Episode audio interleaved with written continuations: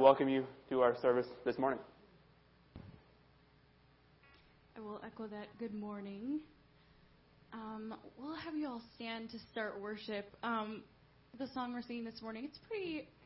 It came out in early 2000s, I think.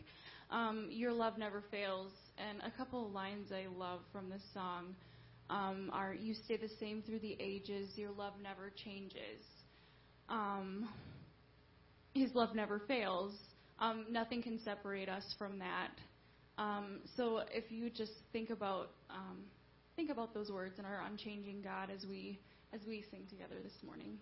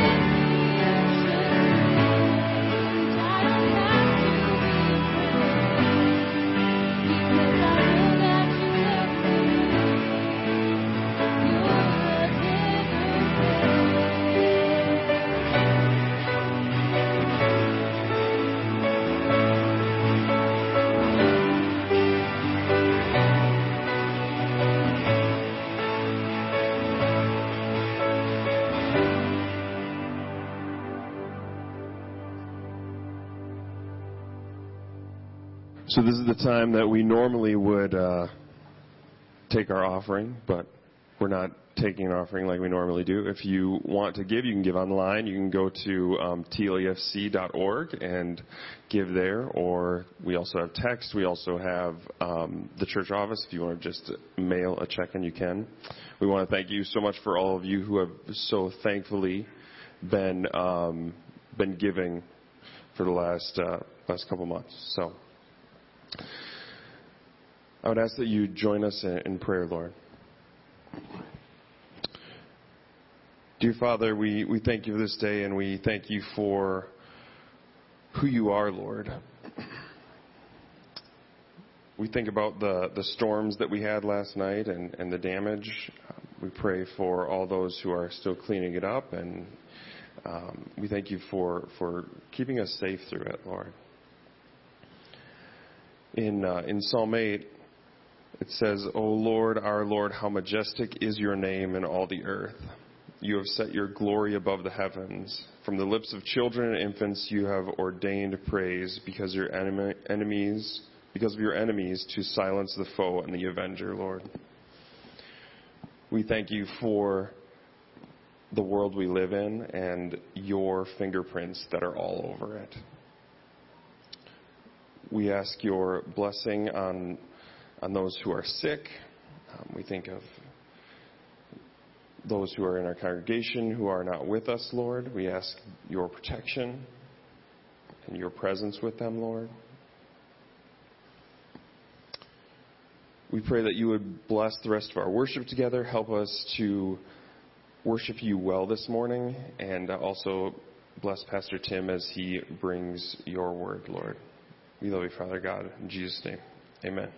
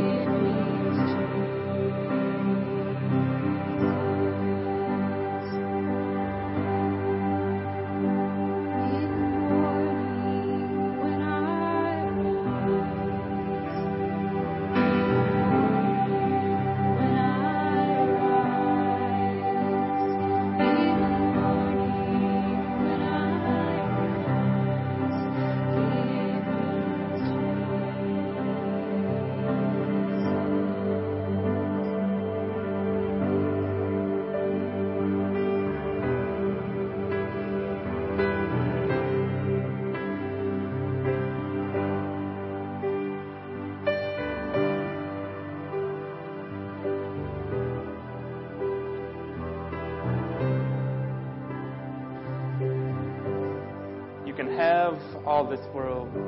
Give me Jesus. And God, I pray that would be, I want that to be the, the cry of my heart, the desire of my heart, and yet confess that sometimes like the cares of this world, the things of this world, the desires of this world, they, they pull at me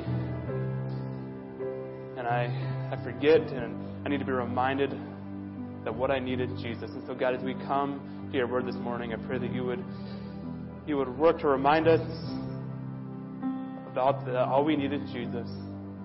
That you would remove any cares that we bring with us from the world, from us this morning. We could just come to your word and to hear what you have to say to us. In Jesus' name, amen. You may be seated.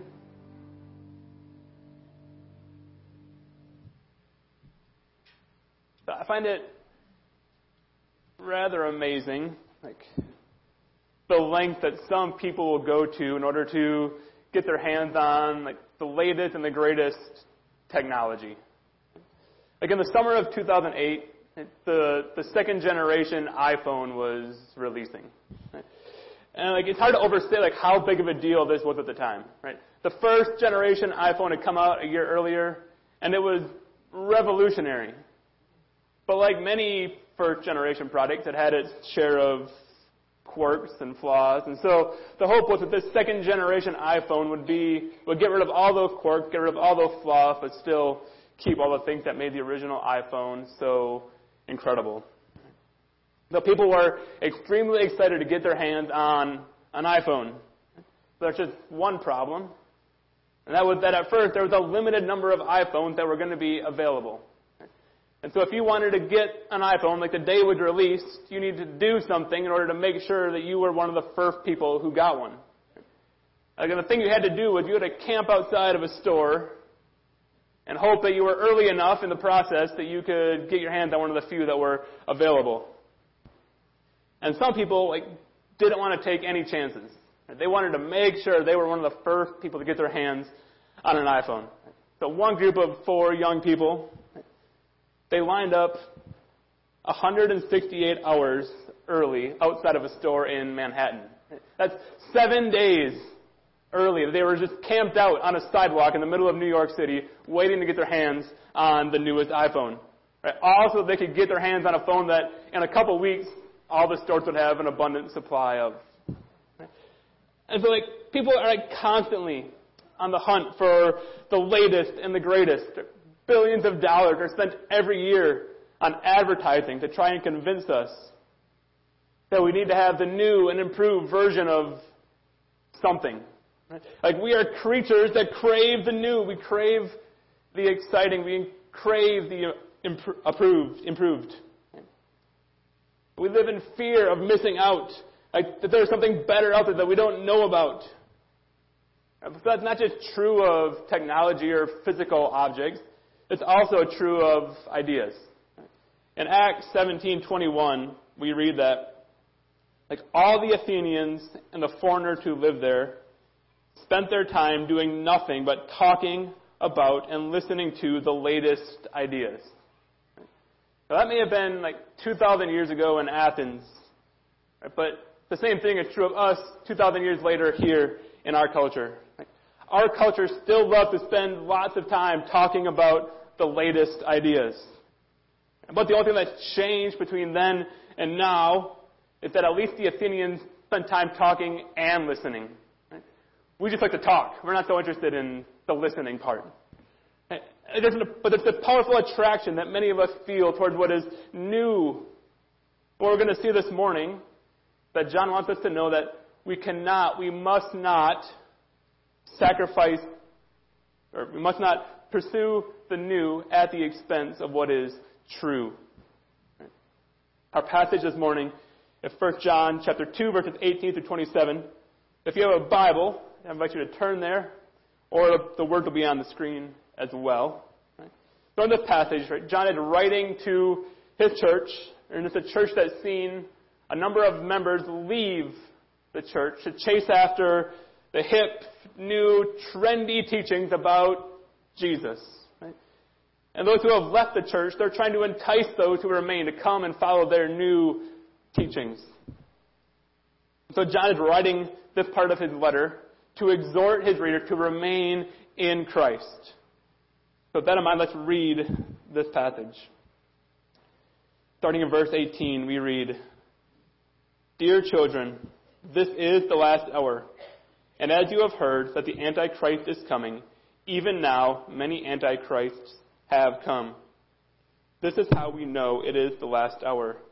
They went out from us, but they did not really belong to us. For if they had belonged to us, they would have remained with us. But their going showed that none of them belonged to us. But you have an anointing from the Holy One, and all of you know the truth. I do not write to you because you do not know the truth, but because you do know it, and because no lie comes from the truth. Who is the liar? It is whoever denies that Jesus is the Christ. Such a person is the Antichrist, denying the Father and the Son. No one who denies the Son has the Father. Whoever acknowledges the Son has the Father also. As for you, see that what you have heard from the beginning remains in you. If it does, you will remain in the Son and in the Father. And this is what he promised us eternal life. I am writing these things to you about those who are trying to lead you astray. As for you, the anointing you received from him remains in you, and you do not need anyone to teach you. But as his anointing teaches you about all things, and as that anointing is real, not counterfeit, just as, just as it has taught you, remain in him. There's, a lot going on in this passage, but it all centered around verse 24, where we see a command and then the result of keeping that command. John writes in that verse, As for you, see that what you have heard from the beginning remains in you. If it does, you also will remain in the Son and in the Father. To say that another way, John wants his readers to remain in Jesus through the power of the gospel. Right, he's urging his readers, he's urging us right, to remind themselves of and stay connected to the gospel so that they remain in Jesus. John tells them to see that what you have heard from the beginning remains in you. And what they have heard from the beginning is the gospel. Right? It is the good news that though they were sinners, though they had broken their relationship with God, Jesus came to live a perfect life and die on the cross in their place to pay the penalty for their sins. So that their relationship with God could be restored and they could have eternal life. Right? That is the message that each of John's readers heard at the beginning. Right? And that's the message that each of us hears at the beginning of our Christian life. Because it is belief in that message that causes us to be born again, to receive the Holy Spirit, and to become Christians. And apart from that belief in that message, none of us would be, could be a Christian. It is the message that opens the door to the Christian life. But notice, John says we don't hear that message and then move on to more advanced or complicated truth about who God is and how we should live our life. John's exhortation here is not to accept the gospel and then move on to bigger and better things. It is to make sure that you remain in the gospel. Make sure that the gospel message remains in you. Make sure that the message of who Jesus is and what he did for you stays with you. Why? Because it is through this message, remaining in you, John says, in the next part of this verse, that you will remain in the Father and in the Son. Constantly reminding ourselves and preaching ourselves, preaching to ourselves the truth of the gospel is the means that God uses to keep us in Him. And so when I prepare sermons each week, like I want to be attuned to how God is using the passage we're preaching from to point us to what He did for us through Jesus' work on the cross. I want to proclaim the gospel each week in my sermon. Not just because I hope that anyone listening who hasn't trusted in Jesus would hear it and place their trust in Jesus. Like, I do certainly hope that. Right? And if you're here this morning, you've never like, repented of your sins and trusted Jesus for forgiveness, then like my hope and my prayers would be that you would do that. If you have questions about what that means, like, I'd be I'd be happy to talk to you and answer your questions the best that I can. Right? But I don't remind us of the gospel each week just for people who haven't heard it before. Right? I remind us each week because remaining in the gospel, John says, being reminded of the gospel, constantly living in light of the truth of the gospel is the way that we remain in Jesus. Tim Keller says it this way. The gospel is not the ABCs of Christianity, it is the A to Z. All the, all the Christian life flow from the good news of what Jesus has done. J.D. Greear said the same thing a little bit different. and He says, The gospel, however, is not just a diving board off which we jump into the pool of Christianity. It is the pool itself. Like Paul, writing to a group of people who are already Christians, in the book of Romans says, I am eager to preach the gospel also to you who are in Rome. Right? Paul's eager to preach the gospel to people who already have trusted in the gospel. And John says, here, remain in the gospel, because if you remain in the gospel, you will remain in Jesus. And so we must be ever vigilant to remind ourselves of the gospel. Right? To remind ourselves that our standing with God is not tied up in something that we do, but in what He has done for us through Jesus. And of course, that doesn't mean that we should now feel free to go and to live life however we want. But rather, that the gospel equips us to live life the way He has called us to live. And that's what we see in the rest of the passage this morning. John's central urging is that we remain in Jesus through the power of the gospel. But in the rest of the passage, we see three factors, both positive and negative, that impact our ability to follow that command. So John gives us three ways that we are called to remain. And they are to remain despite the Antichrist, second, to remain because of your anointing, and third, to remain for your reward. So the first way that John calls us to remain is to remain despite the Antichrist. Now, verses 18 and 19 in the passage we read, right, John said there are people who are involved in his church who have left and created their own separate group. And in verse 22, he tells us the reason that that group split off. And that is that they did not believe that Jesus was the Christ. In verse 22, John writes, Who is the liar? It is whoever denies that Jesus is the Christ. Such a person is the Antichrist, denying the Father and the Son. Now, whenever like the word Antichrist comes up, right, it has this tendency among certain circles to like trigger this fascination about the end times and the rapture and the great tribulation and Jesus' second coming. Right? Just kind of we want to know what how that all goes. It doesn't take much searching online to find hundreds of theories about like who the Antichrist is. Like all the people who are posting those theories online, they all believe that the Antichrist is alive right now. And in fact, like according to a recent study, 90% of all Americans and 50% of Bible-believing Christians believe that the Antichrist is alive right now. And it's certainly possible that he is. But the fact is that that belief that the Antichrist is alive now has been going on for a long time. It's not unique to our generation. All through church history, Christians have been looking for and falsely identifying the Antichrist. Many early Christians believed that, like one of the Roman emperors was the Antichrist.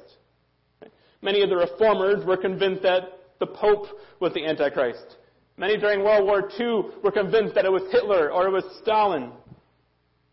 But here's what I find interesting. The word Antichrist only ever appears in John's letters in the Bible. And he is far more concerned to warn us about the spirit of the Antichrist and the many Antichrists that are already in the world than he is in giving a clue to identify the one Antichrist. John says that anyone who denies that Jesus is the Christ is an antichrist. Anyone who denies that Jesus is the anointed Son of God, who left the glories of heaven and took on flesh in order, in order to die for sinful men, anyone who denies that is an antichrist. And these antichrists that John is writing about are not content to just take their false teachings and leave the church quietly. They are trying to drag as many faithful Christians along with them as they can. In verse 26, John writes, I am writing these things to you about those who are trying to lead you astray. They are actively trying to draw away those faithful Christians in John's church. And no doubt they're selling their beliefs in a way that sounds very appealing. Like they're not out there saying, hey, come join us in our heresy. Right? That's not how they're selling it. Right? They're, they're selling it, they're, I'm sure they're selling their new group as a group of people who believe, you know, basically the same things, but have come to some new, cool, unique insights about who Jesus is. Like, you can almost hear the sales pitch. Right? Like, oh, John Church is so old and outdated and stuck in their ways. Right? They aren't willing to adapt to the times. They'll never reach the next generation teaching that stuff. Come, be part of this new, cool way of experiencing God, where we believe things about Jesus that are easier to believe. And it's like a tempting pitch. And we know it's a tempting pitch because it's worked over and over again throughout church history. And it's working in John's church. And so John is writing to a church, those who remain, urging them to continue to remain in Jesus and warning them not to leave to follow the Antichrist. And the warning remains the same for us today. That there is no end to false teachings and idols that want to pull us away and teach us that Jesus is not the Christ. And these false teachings, they may acknowledge that he, that Jesus is a wise and insightful teacher. They may acknowledge that Jesus lived a morally upright life, or they may go the other way and deny that he ever existed. Right? But in either case, we must be on guard not to be drawn in to the appeal of these false teachings. Like we must remain in Christ. And so John is writing to a church, urging them to remain. But because the Antichrist present their teaching in a way that is so tempting, John knows that his church needs help to be able to resist the temptation of the new. And thankfully, he reminds them, and he reminds us that that help we need is available. Which brings us to the second way that John urges his readers to remain, which is to remain because of your anointing. Like after explaining that there are already many antichrists in the world that have left the church, John says in verses 20 through 21, But you, who have not left, those who remain, but you, you have an anointing from the Holy One, and all of you know the truth. I do not write to you because you do not know the truth, but because you do know the, because you do know it, and because no lie comes from the truth. Like even as John writes to warn the church about the threat of the Antichrist, he also writes to assure them that they have the Holy Spirit at work in them, showing them what is true and what is false.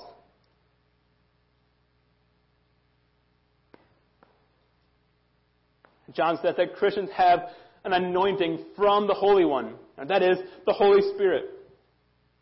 And as John wrote in his gospel, right, the Holy Spirit the Holy Spirit is the Spirit of truth, and it is His job, the Holy Spirit's job, to testify about Jesus. In John 15, verse 26, John had written, When the advocate comes, whom I will send to you from the Father, the Spirit of truth, who goes out from the Father, he will testify about me. Right? The Holy Spirit is the Spirit of truth whose job it is to testify about Jesus. So Christians know the truth about who Jesus is, because they have the Holy Spirit working in them. And because they know what is truth through the power of the Holy Spirit, they can be assured that they will not fall away from Christ into the false teachings of the Antichrist. But if that's the case, that raises kind of two important questions. So first, like what is what about the Antichrist? Right? If the Holy Spirit protects us from falling away, like the Antichrist were members of the church, and they, they left. Why weren't they protected from falling into falsehood? And we see a bit of the answer to that question back in verse 19. John had written, that They went out from us, but they did not really belong to us. Well, the Antichrist had been involved in John's church at one point. They never really belonged to the people of God. They had never really been Christians in the first place. They never received the anointing of the Holy Spirit. And there's an important lesson here for us. Church attendance is not what makes you a Christian. Being involved in the church is not the basis of, for, of forgiveness for your sins. It's only the Holy Spirit living inside you, which produces faith in Jesus, that makes you a Christian and leads to the forgiveness of sins. So many of you have been coming to church for a long time, and I trust that you are genuine Christians. But like, I would not be doing my job of faithfully preaching this passage if I didn't remind you that church involvement is not what produces a right relationship with God. So I would just encourage you right, to examine your heart and just make sure you aren't trusting in your church involvement or any other thing you do as the basis for your relationship with God. The first question about the assurance that comes from the Holy Spirit was like, why don't the Antichrist have that assurance? And we said it's because they were never really Christians in the first place. And the second question we need to ask is, why did John warn the Christians in his church? If they know the truth, and they can be assured that they won't fall away from the fall away into the false teachings of the Antichrist, why does John bother to take the time to warn them about the Antichrist? And the answer that like, the warning, the warning itself is God's chosen means of assuring that Christians don't join the Antichrist. God is using the warning as the sure way of keeping his promise that the Christians won't fall away. We see this interesting relationship between warning and promise several times in the Bible. But nowhere is it clearer than in Acts chapter 27. So in this passage, Paul is a prisoner aboard a ship sailing for Rome when a storm starts up. And it lasts for days and days, and the sailors on the ship are starting to lose hope and think for sure they're going to shipwreck and die. So Paul stands up and he says this I urge you to keep up your courage, because not one of you will be lost. Only the ship will be destroyed. Last night, an angel of God, to whom I belong and whom I serve, stood beside me and said, Do not be afraid, Paul. You must stand trial before Caesar. And God has graciously given you the lives of all who sail with you. So keep up your courage, men, for I have faith in God that it will happen just as he told me. So an angel appears to Paul. He tells them, no one on this ship is going to die as a result of this storm. Then we fast forward a few verses, and we see things have continued to get worse. Like the storm is still raging, and like some of the sailors are decide to like make a break for it in the lifeboats. They say it's their best chance. Just get on the lifeboats and go. And the book of Acts describes the events this way. In an attempt to escape from the ship, the sailors let the lifeboat down into the sea, pretending they were going to lower some anchor from the bow. Then Paul said to the centurion and the soldiers, Unless these men stay with the ship, you cannot be saved. So first, Paul said that an angel told him that no one aboard the ship would die in the storm. But now he says, like, unless these men stay with the ship, you cannot be saved. Like, if these men try to escape on the lifeboat, people will die. Right? So, which one is it? Like, is no one going to die? Or are people going to die if people get in the lifeboats? Right? And the answer, of course, is both. Right? Both things are true. The warning about fleeing in the lifeboats is the means that God uses to prevent anyone from fleeing in the lifeboats. And thus making sure that the promise that everyone will survive remains true. The warning is the means that God uses to keep his promise. And like the same thing going on here in 1 John. The true Christians in John Church have the Holy Spirit and know the truth, and therefore they will not fall away. But the warning about the teaching of the Antichrist is one means that God uses to make sure that they will not fall away. But there's other means that God uses as well. So next, John reminds his reader of another means. And that is that they should remain for their reward. In verse 25, John urges his readers to remain for their reward. Immediately, after urging his readers to remain in Christ rather than following the false teachings of the Antichrist, John writes, and this is what he promised us eternal life. John reminds his readers that what hangs in the balance if they choose between remaining in Christ or following the teachings of the Antichrist is nothing less than the eternal destiny of their soul. Jesus has promised eternal life, but only to those who remain in Him. I think we're often prone to thinking more highly of people who do things for like altruistic motives, right? Just for the sake of doing the right thing, not for how it benefits them. Right? We think the person who stopped to help someone fix a flat tire on the side of the road, right? They're a great person. But if we find out that they're a mechanic like hoping that they can leverage their help into business for their shop. Right? Like that takes away some of the the goodness of their action. Right? And like the same thing is true as we follow Christ. Right?